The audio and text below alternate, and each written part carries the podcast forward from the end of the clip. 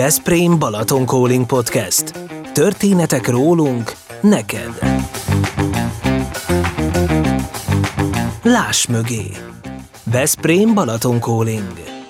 Ez a Veszprém Balaton Calling Podcast. Sziasztok, Szekeres Dávid vagyok, és elérkeztünk a 20. adásunkhoz, ami egy nagyon különleges adás lesz, hiszen ezt most élőben rögzítjük. Ez az első ilyen próbálkozásunk a Veszprém Balaton Calling Podcast történetében, és reméljük, hogy ti is nagyon-nagyon szeretni fogjátok, és a jövőben is lesz majd hasonló adásunk. Természetesen a 20. adásban is itt van velem műsorvezető társam, Rafai Csilla, a Túrajó alapítója. Szia Csilla! Szép estét, sziasztok! És hát Gillával most kitelepültünk, nagyon izgalmasan néz ki szerintem a helyszín. Itt vagyunk a Wine Vinyolben, és hát ha már itt vagyunk, akkor Zsandár Tamás lesz a vendégünk, azaz ZT. Szia ZT! Sziasztok! És a, az első ilyen érdekes sztori veled kapcsolatban, hogy először én nem tudtam, hogy téged hogy hívnak, Azért, mert amikor először voltam a Rosé Riesling jazznapok házigazdája, akkor kaptam egy telefonszámot, ZT, őt kell hívni és ott szerintem napokig nem tudta, ki az a ZT, miért kell felhívnom a ZT-t, és azért kellett felhívnom a ZT-t, hogy kapjak Rosé Riesling jazznapokos pólót. Ez, ez volt a nagy küldetésem.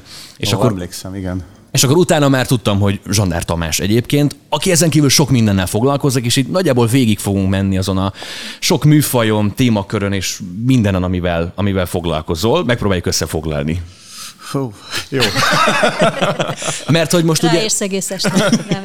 Jó. jó, hát ez a hosszú podcast lesz, mert hogy ugye dolgozol a fesztivál szervezésben, fesztiváligazgató vagy, eh, DJ is vagy, szoktál azért lemezeket Igen. is keverni, borszakértő is vagy, itt vagyunk ugye a, a vendéglátó ipari egységedben, tehát nagyon sok mindennel foglalkozol. Ha úgy eh, választanod kéne, és most nem ilyen szilinórás kérdés fogok feltenni, hogy melyik, melyikben vagy igazán önmagad, de hogy melyiket érzed leginkább közel magadhoz, vagy melyikben vagy tényleg úgy, úgy melyikben érzed magad leginkább jól? Hát, Csak öm, egyet választhat? Egyet, igen. Egy.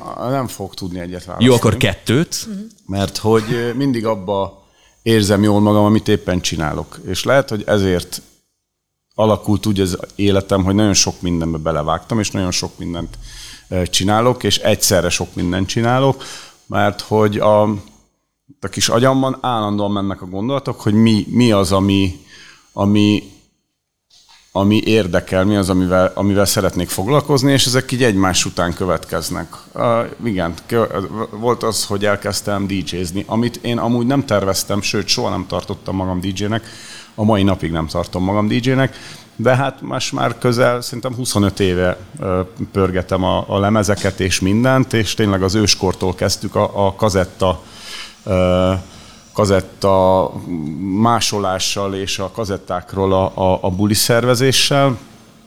És aztán a, a, a, bekerültem egy lemezboltba, egy, egy CD boltba, ahol, ahol eladó voltam fiatal koromban, és aztán onnantól ez így elkezdett szépen épülni.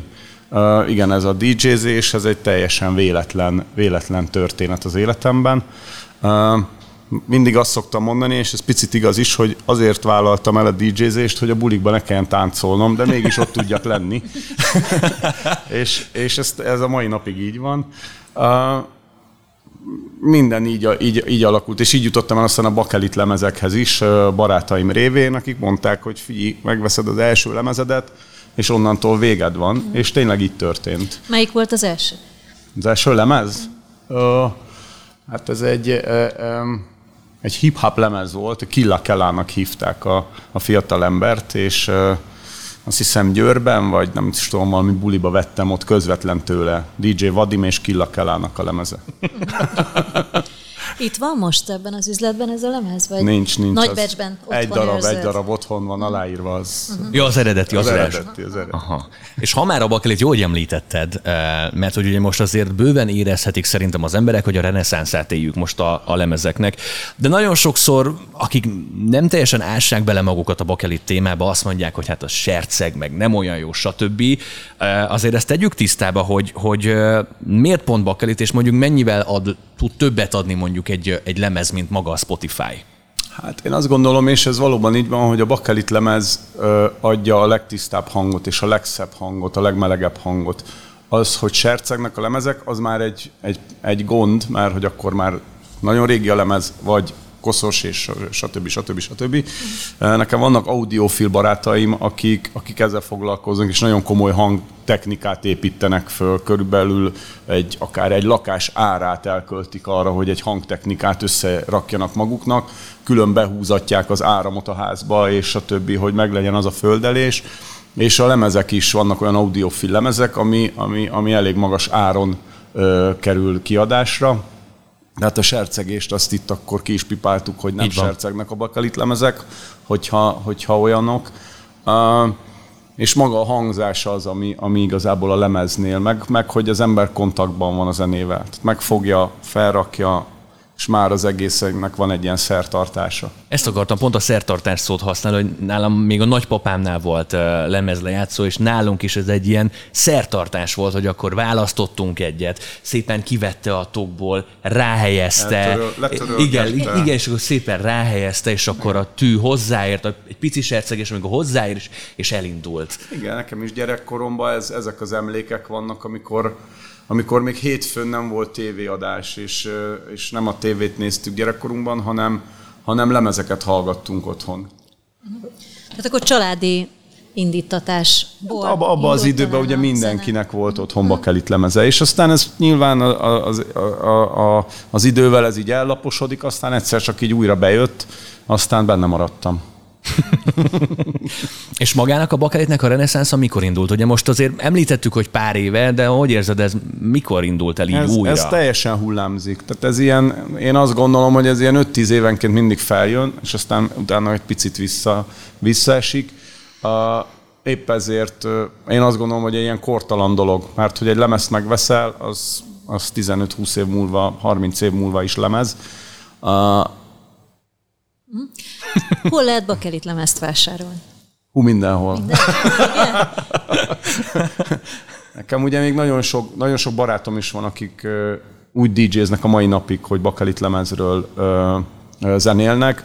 Az tévhit, hogy a, hogy a lemez, lemezeket nem lehet venni, mindent kiadnak bakelit lemezen, sőt, a, a nagy DJ-k, a, a, a nagy zenék, az mind kijön bakelit lemezen, és rengeteg lemez jelenik meg heti szinten, egy laikus számára lehet, hogy követhetetlen is, olyan sok, és a DJ számára pedig, hogyha valaki ezzel foglalkozik, az egész, az egész élete, a napjai minden ezzel telik, hogy keresi a lemezeket, a, a, most már ugye könnyebb a neten keresztül rendelgetni. Hozzájutsz mindenhez, amit elképzelsz, hogy szeretnéd, hogy legyen Igen. akár itt?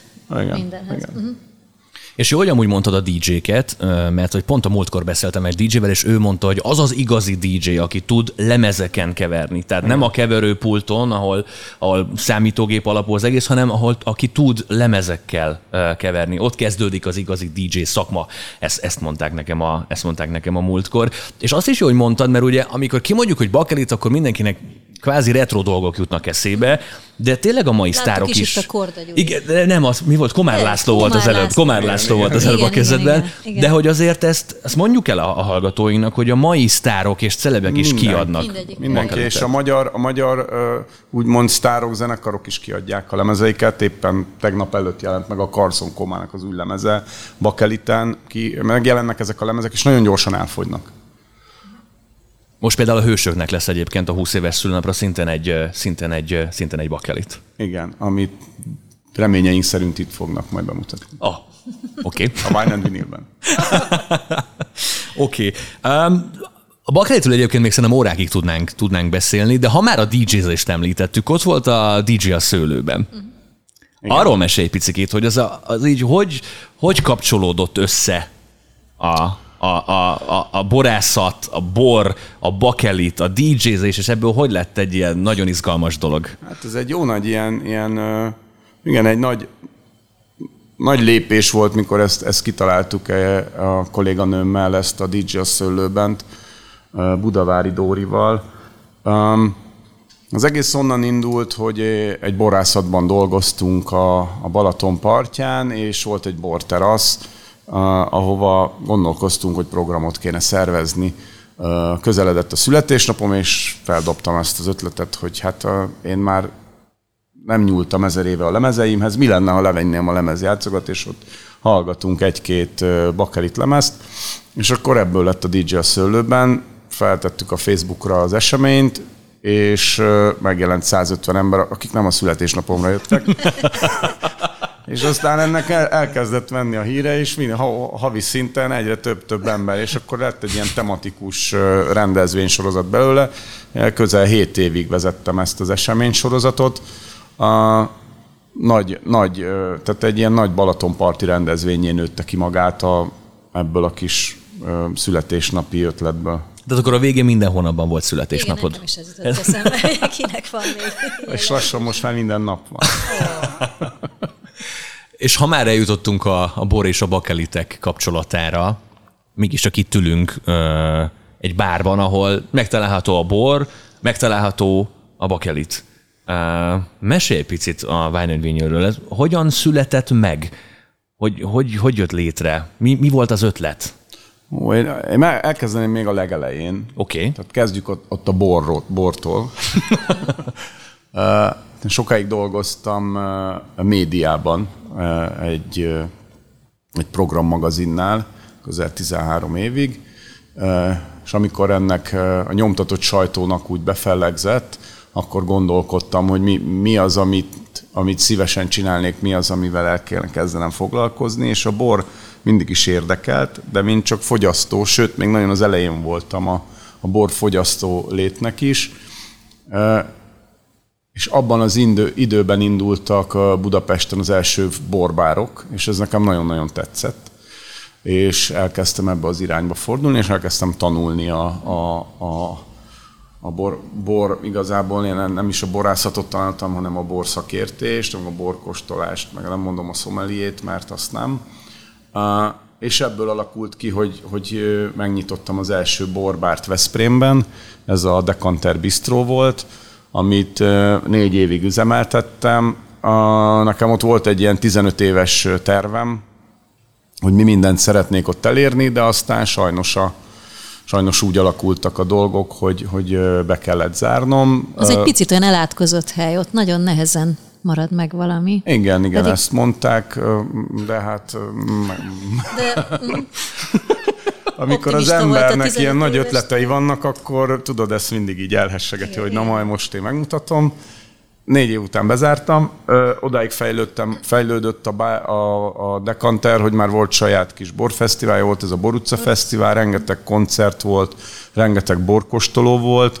A városban igazából az első ilyen, ilyen hely volt, ahol, ahol a bor volt a, a fő ö, irány. És nagyon szimpatikus volt, hogy a helyi borokra fókuszáltál elsősorban, és bárhol nyilatkoztál, azt hiszem, hogy mindig ez volt a, igen, az ott, üzenet. Igen, igen, ott a balatoni borokon volt a hangsúly, csak balatoni borokkal ö, foglalkoztam, mert hogy az, az volt a koncepció, hogy ha valaki ide jön, akkor balatoni bort igyon, és, és, és ne szexárdit. Ezt most, de mondhattam volna bármit, nem, nem kiemelve szexárdot. Um, és aztán ezután a, a Dekanter Bistro után jött a, a borászati élet, amit, ami hat évig tartott, és utána kerültünk ide hirtelen a Wine and Vinilbe, és akkor itt már bejött a bor is. És a Wine and Vinyl igazából a, ebből a DJ a szőlőbenből lett így tovább gondolva. A DJ barátommal jártunk budapesti rendezvényekre és különböző, az országban különböző rendezvényekre, borászati rendezvényekre, ahol bakelit lemezről háttérzenét játszottunk, ilyen jazz alapú lunch zenéket, hogy csak így, csak így hangulatot adjunk a, a rendezvényeknek. És ez nagyon-nagyon nagy sikerrel ment a, a, a pesti helyeken, meg a, meg a nagy borászatoknál, és ebből jött a következő ötlet, mi lenne ennek a Wine and Vinyl sztorinak lenne egy ilyen bázis helye, ahol, ahol, ahol jelen van a lemez, ahol lehet lemezt venni, ahol van DJ pult és van borbár, de közben festmények vannak a falon, akár egy kiállítótér is, és innen indult a Wine and Vinylnek az ötlete, és akkor most itt ülünk, ahol van lemez, meg van DJ pult, meg borbár, meg képek a falon. Uh-huh. Tehát megvalósult az álmod. Igen, én azt gondolom, hogy nem És tudom... olyan, mintha nappaliban lennénk. Igen, én nem Talán... tudom, hogy ez honnan, honnan, vagy miért kapom ezt valakitől, de hogy mindig, mindig elérem azt, amit szeretnék, és mindig mindig teljesülnek azok az álmok, amiket elképzelek. Hát legyen ez így. Mindenképpen ezt kívánjuk. Akkor otthon is hasonló hangulattal fogadod a barátokat, és ezt szeretted volna kinyitni az utca felé. Ugye LKF révén volt erre lehetőség, hogy a saját ötletekkel is kezdeményezők, vállalkozó szellemű egyének nyithassanak. Igen, a, a, a, igen, az, a, hogy a nappalimba jönnének az emberek, mintha hozzám jönnének szórakozni, ez tényleg így van, ezt próbálom így átadni. A jelen, jelen állapotban is most uh, vannak olyan rendezvények, olyan események hétvégente, amit most Labum néven futtatunk, ez a házi buli, amikor tényleg azt szeretném, hogy egy házi buliba érezzék magukat a vendégek, és a a nyitás pedig, igen, ez egy, ez egy, ez egy ötlet volt, egy koncepció, amit, amit, amivel bepályáztam a, az EKF-nél. Ez volt az utcakép program, aminek az volt a lényege, hogy a Veszprém belvárosában üresen álló üzleteket töltsük meg tartalommal, és olyan tartalommal, amivel profitálnak a, a helyiek, profitálnak a városba érkező turisták, és igazából mindenki, és egy program helyszínként, vagy egy, egy vendéglátó helyként tudjunk egy pluszt adni a Veszprém belvárosi életnek. És én ezt próbálom most az elmúlt két évben ö, átadni. Uh-huh. Viszonylag kisméretű az üzlet, de mégis olyan sokan elférnek itt, hogyha egy mozgalmas hétvégén sétál az ember, benéz táncoló fiatalokat lát, lehet, hogy néha tangózó párokat, máskor meg szerintem nem, nem tudom számot mondani, 20-30 ember pohárral a kézben, lehet, hogy valamilyen borklub hangulat. Igen, hát több, többféle rendezvényünk van, igen, tangó estek is vannak, vagy tangó délutánok is szoktak lenni. Az első pár alkalommal azért a nagy kirakat előtt megálltak az utcán sétálók, kék mered szemmel, hogy uh, délután, szombat délután négykor párok tangóznak. Uh, borklubokat tartunk, most már rendszeresen, két heti rendszerességgel előregisztrációs borkostolókat, ahol ahol különböző tematika alapján mutatunk be borokat. Most éppen a Spanyolország, ami, amivel foglalkozunk ebben a hónapban. Uh, és aztán igen, a hétvégén meg péntek-szombat pedig aminek meg kell történni, az történik itt. Igen, ezt akartam mondani, hogy Zséti Napoliában bármi megtörténhet, és igen, meg is történik. Ez, ez a jelszava a labumnak, hogy igen, a városházi bulia, ahol bármi megtörténhet, és meg is történik. És ha már összekötötted a borfogyasztást és a bakelitet, és tényleg itt vagyunk a nappalitban, hogyan fogadták amúgy a, a Veszprémiek a, magát a bárt? És decemberben nyitottál, tehát azért ez egy téli nyitás. Decemberben nyitottunk karácsony előtt. Nagyon örült, vagy nem tudom, tehát annyira pozitív volt mindenki, aki bejött, és annyira ilyen, ilyen, ilyen barátilag fogadtam az embereket, és tényleg ugye hat évig nem voltam a városban, hat év után ilyen régi ismerősök és új ismerősök, és mindenki előkerült, és nagyon, tehát ennyire pozitív volt minden, hogy, hogy tényleg néha csak így, csak így néztem, hogy ez, ez valójában megtörténik velem. Uh, Elállt a szabad. Mondjuk a Igen, még kicsit elcsuklott a hangom most. Sokan, hogyha napközben sétálnak itt, akkor üres üzletet látnak, zárt kapukat találnak, de valahol érthető, hiszen a műfaj miatt ez egy délután négy-öt körül nyitó, és akkor estében nyúló nyitvatartást jelent. Tehát ez persze természetesen valahol érthető, de gondoltál esetleg, hogy ezekre a napközben időre is valamit kitalálni, megtölteni, vagy ez nem különösebben?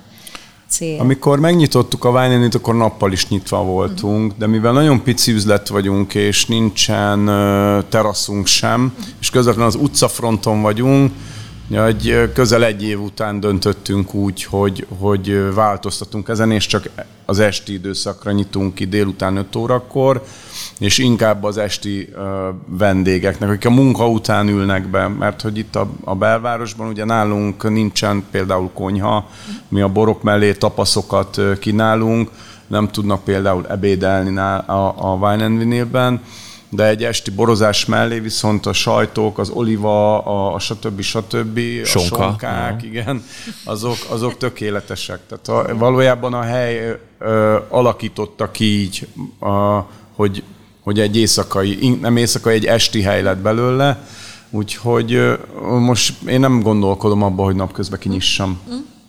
Milyen az együttműködés, hogyha itt kinézünk az ablakon, akkor rögtön szembe a papírkutya, mellettünk is vannak nyertes, nyertes helyszínek, üzletek, akár a fügére, hogyha gondolunk, vagy a pekedlire. Van-e bármilyen együttműködés?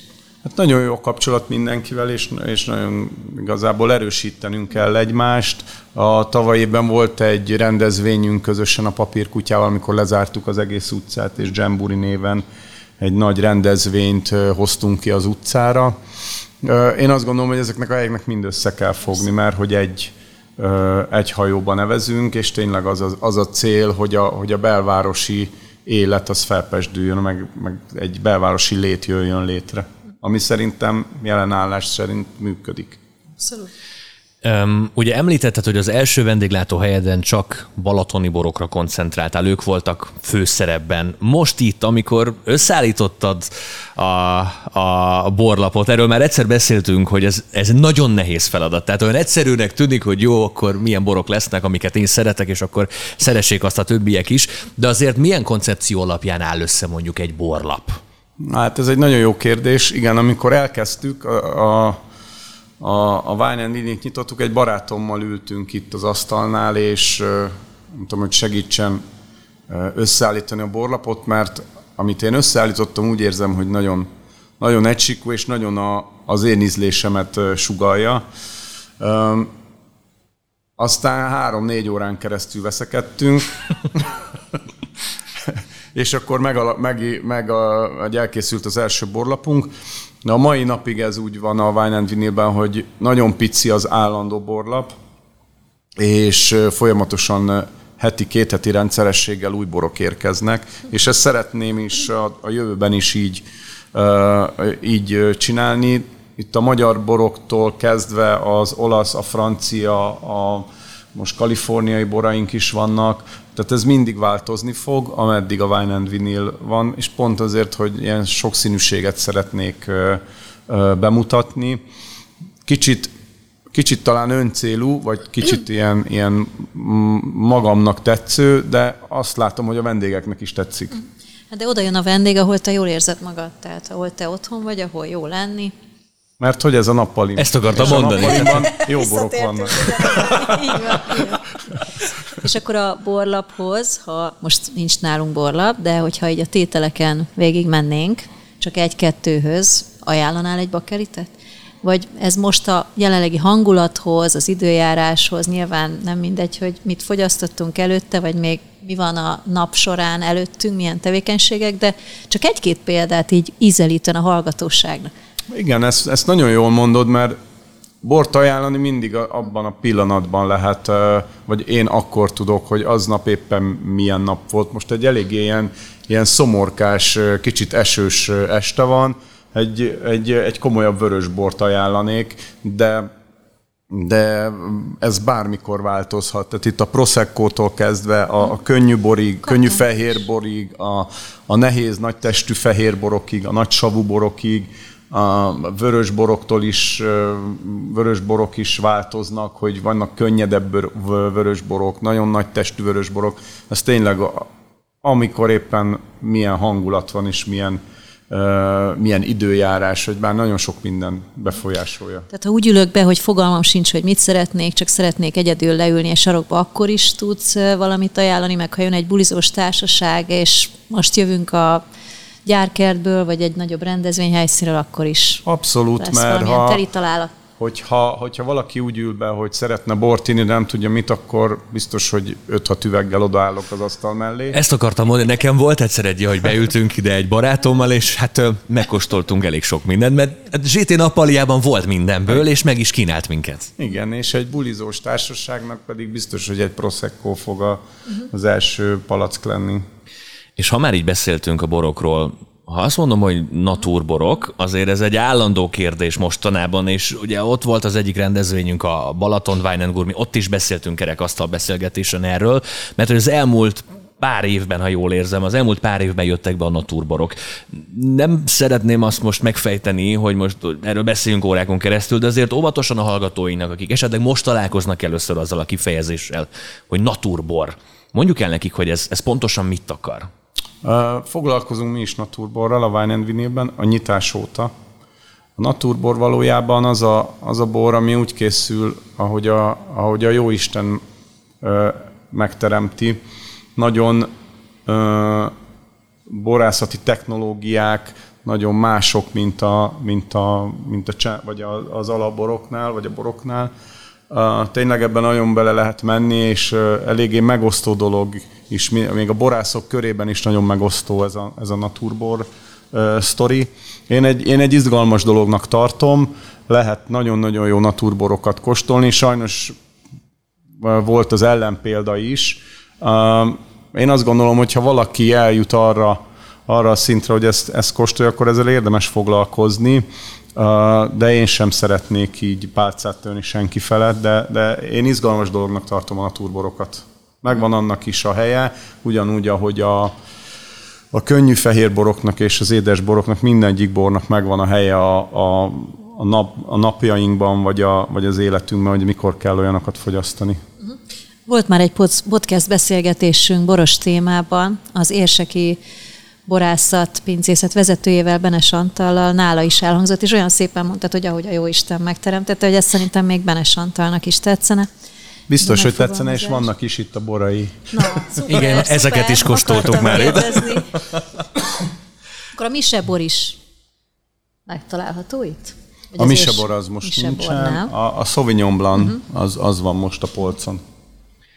És uh, mennyire snob dolog most jelenleg Magyarországon bort fogyasztani? Kérdezem ezt azért, mert hogy ez azért én, ha mondjuk valakinek elmondom, hogy én mondjuk jövök hozzád borkostolóra, akkor néha tudom, hogy furcsán néznek rám. Úri szokás. Igen, hogy ó, borkostoló, milyen jól megy neked. Igen. De hát uh, igazából ugye te is mondtad, hogy ezek, tehát ezek nyitott borklubok, tehát bárki el tud jönni. Persze. És pont az az izgalmas benne, hogy, hogy megkóstolhatunk olyan borokat, olyan tételeket, olyan kávákat, amikhez nem jutunk, nem olyan könnyen jutunk hozzá esetleg.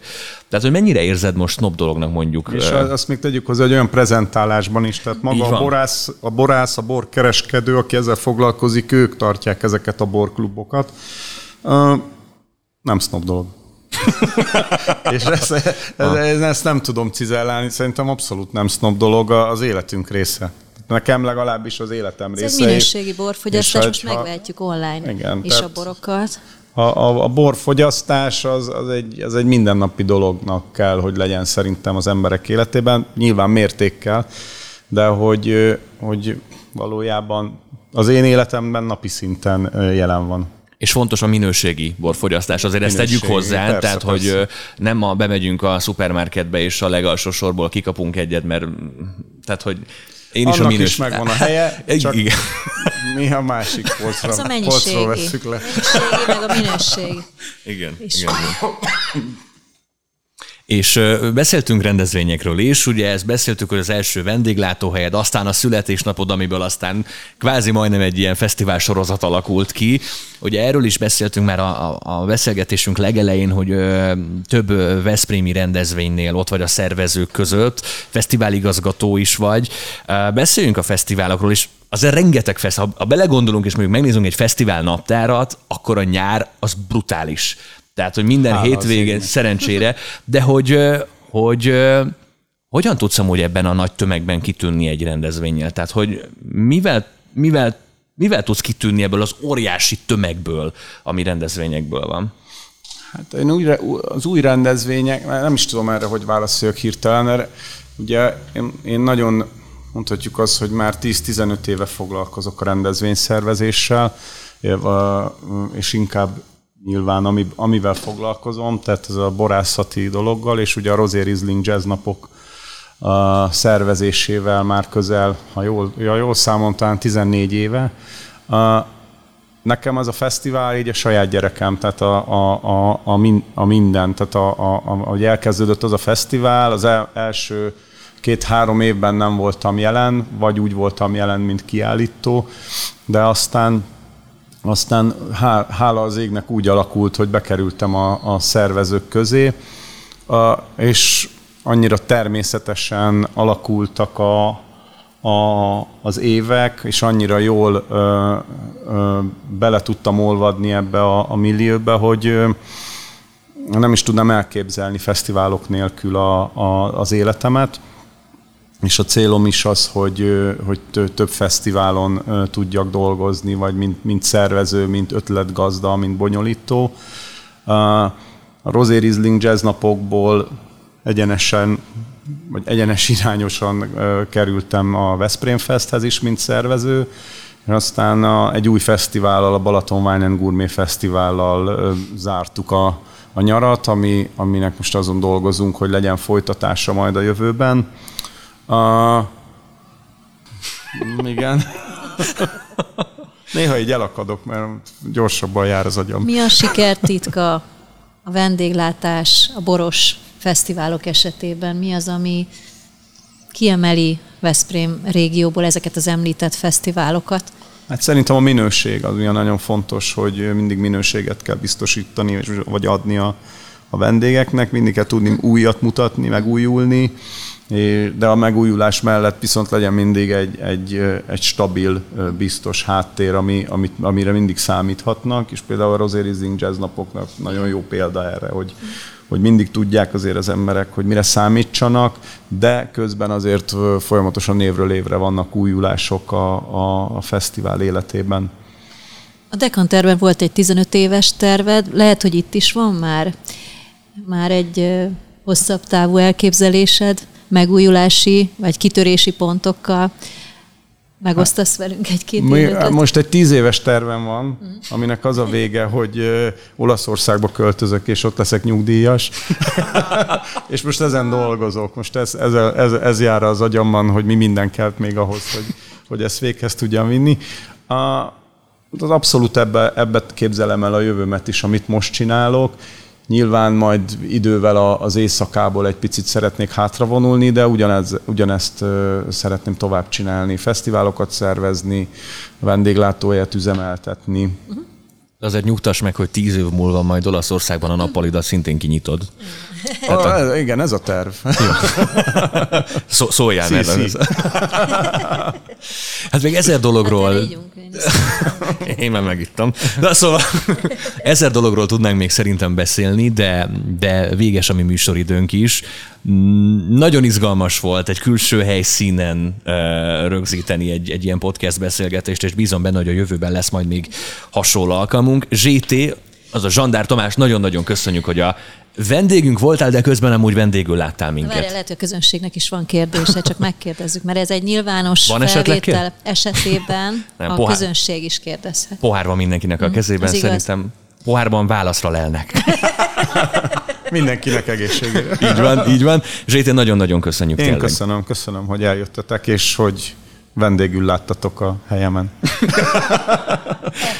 Csilla, neked is nagyon-nagyon köszönjük. Én köszönöm. És természetesen köszönjük a Veszprém Balaton 2023 Európa Kulturális Fővárosa programnak, hiszen nélkülük a mai podcast sem jöhetett volna létre. Természetesen elértek minket Facebookon, Instagramon, Youtube-on, Spotify-on és az összes streaming platformon. Legközelebb a 21. adásban találkozunk. Én Szekeres Dávid voltam, sziasztok!